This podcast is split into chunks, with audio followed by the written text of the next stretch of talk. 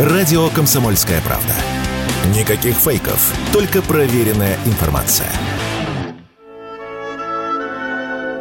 Систему продажи билетов на балет «Щелкунчик» необходимо изменить и объявить в качестве компромисса аукцион. С таким предложением выступила первый заместитель председателя Думского комитета по культуре Елена Дропека. По словам депутата, большая выручка за билеты на аукционе может принести больше денег театру на развитие каждые новогодние праздники народ давится в очередях, чтобы купить билеты именно на предновогодние дни, на Щелкунчика. Хотя Щелкунчик идет в течение года. Идет не только в Большом театре, но идет в других э, театрах. То есть я думаю, что эти очереди не связаны с жаждой искусства. Это не имеет отношения к культурному событию. Это событие престижа тот, кто сидит в портере Большого театра на Новый год, тот крутой. И вот э, одни, значит, пытаются быть круче других, давятся там в очередях или покупают очередь у тех, кто занял ее ранее. Другие пытаются на этом заработать. Поэтому я считаю, что можно это безобразие прекратить совершенно радикальным образом. На эти вот предпраздничные дни продавать билеты с аукциона. И если кто-то готов платить безумные деньги, пусть платят.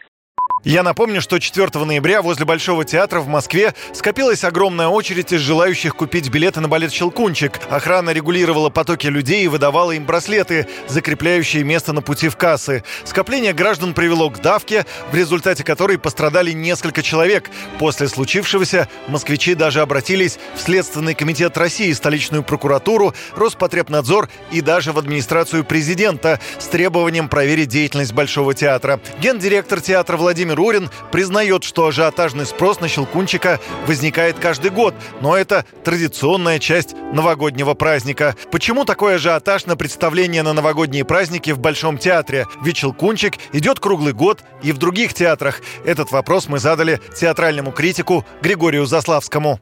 Это успех радио КП, ну и каких-то других э, более или менее успешных ваших коллег, потому что внимание журналистов, конечно же, повышает интерес ко всему происходящему. Если вы говорите о том, какой ажиотаж, то люди действительно в это верят, и ажиотаж оказывается еще более масштабным, э, ситуация еще более нервной. Поэтому я бы не преуменьшал здесь силу печатного, а тем более слова, которое произносится в электронных СМИ. Щелкунчик, конечно же, и в прежние годы был предметом радости, счастья, дорогого новогоднего подарка, предвкушения волшебства и, в общем-то, самим волшебством. Поэтому, поскольку каких-то реальных чудес в жизни не так много, как мы с вами знаем, то вот это чудо попадания на щелкунчик, как что-то возможное, оно становится предметом ажиотажного спроса.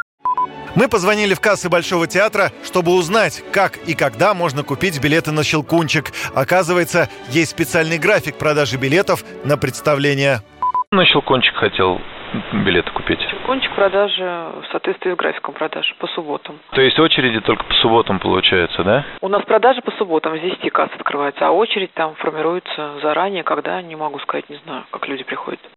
Официальная схема продажи билетов отработана в предыдущие годы. Купить билет можно только по специальному браслету. Их всего выдается 400 в день. Браслет даст право входа в кассу, где можно будет приобрести по паспорту билет на себя, а также на другого члена семьи по соответствующему документу. Далее билеты появятся на сайте театра. Правда, по опыту прошлых лет известно, что сайт быстро зависает из-за огромного числа запросов, как только наступает время продажи.